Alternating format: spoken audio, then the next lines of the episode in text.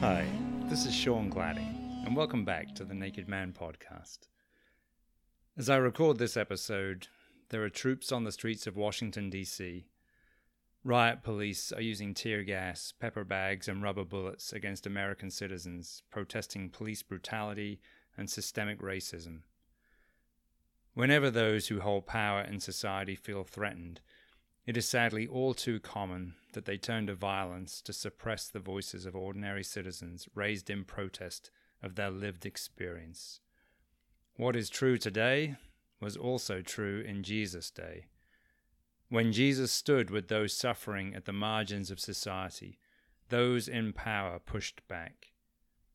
In this episode, we meet the scribes, the men who determined who had access to all that life in Israel had to offer and who did not.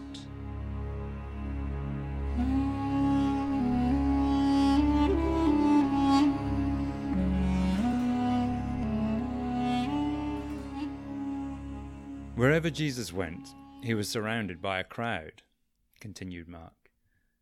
And that crowd was predominantly made up of the poor, the uneducated, those ignorant of the law.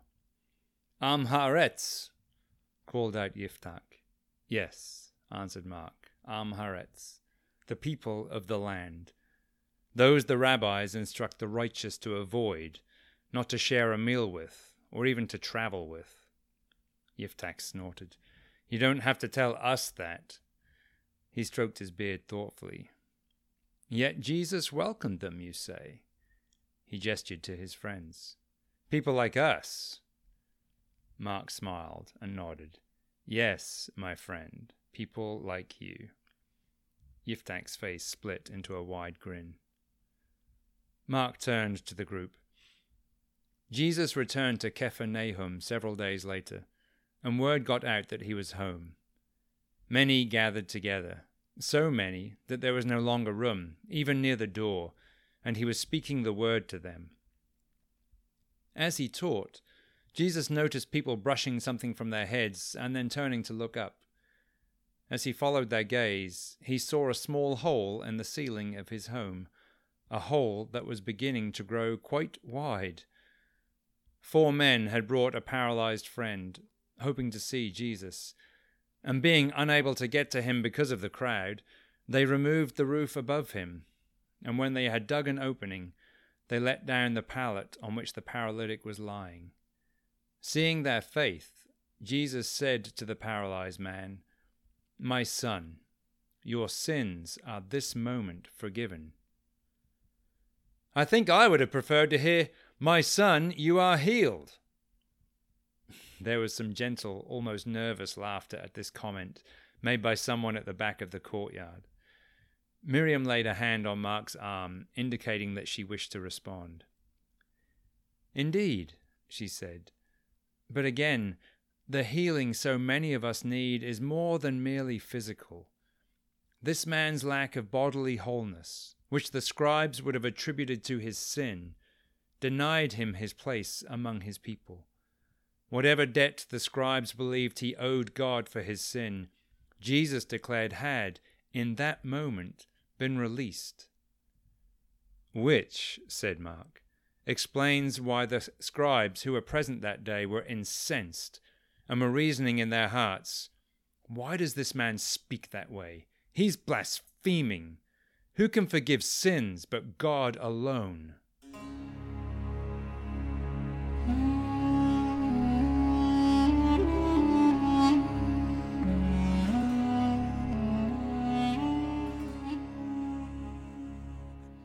Blasphemy said Simeon. That was the charge for which Jesus would ultimately be condemned to death. It was not so much that the scribes were concerned about the sovereignty of God. They were concerned about their own power, their social power. For it is they who determine whose debt has been released, who has been forgiven, and therefore who can fully participate in the life of our people. They were the ones divinely sanctioned to do so, not this young rabbi in a one room house in Galilee, far from the temple in Jerusalem, and certainly not a rabbi who taught the people of the land. Jesus knew in his spirit what they were thinking, said Mark. He said to them, Why are you reasoning about these things in your hearts? Which is easier, to say to this man, Your sins are forgiven, or to say, Arise, take up your pallet and walk? Mark paused, and people leaned in, eager to hear what happened next. Mark's voice rang out across the courtyard. But in order that you may know that the Son of Man has authority on earth to forgive sins, Jesus said to the paralytic, I say to you, rise, take up your pallet, and go home. And the man rose, and immediately picked up his pallet, and went out in the sight of all those present, so that they were all amazed, and were glorifying God, saying, We have never seen anything like this.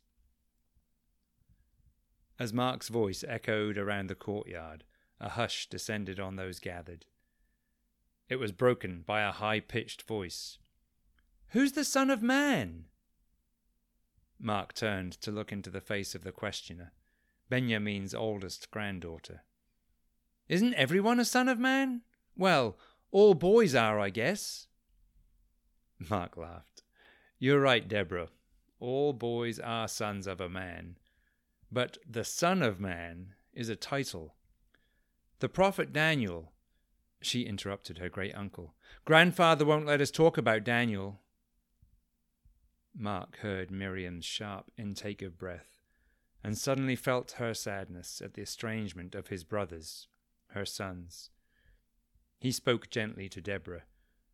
Not your grandfather's and my brother, Daniel. Another Daniel, the prophet Daniel, who lived a long, long time ago.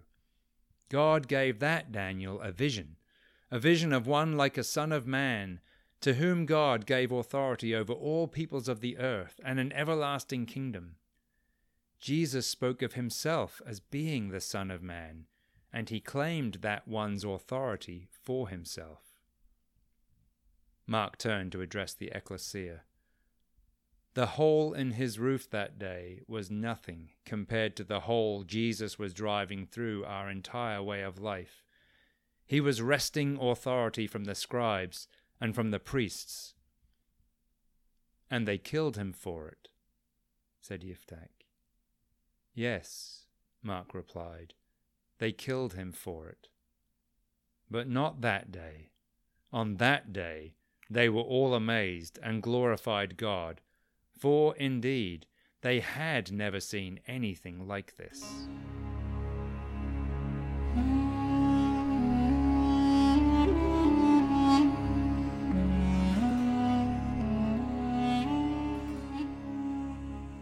Thanks as always for listening. I imagine you're emotionally exhausted because of all that's going on right now, so I'm not going to pose any questions for this episode.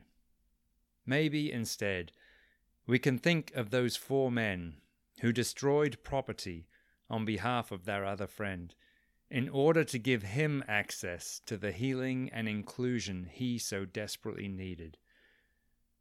And as we think of those men, let's figure out how to be that kind of friend right now. Until the next time.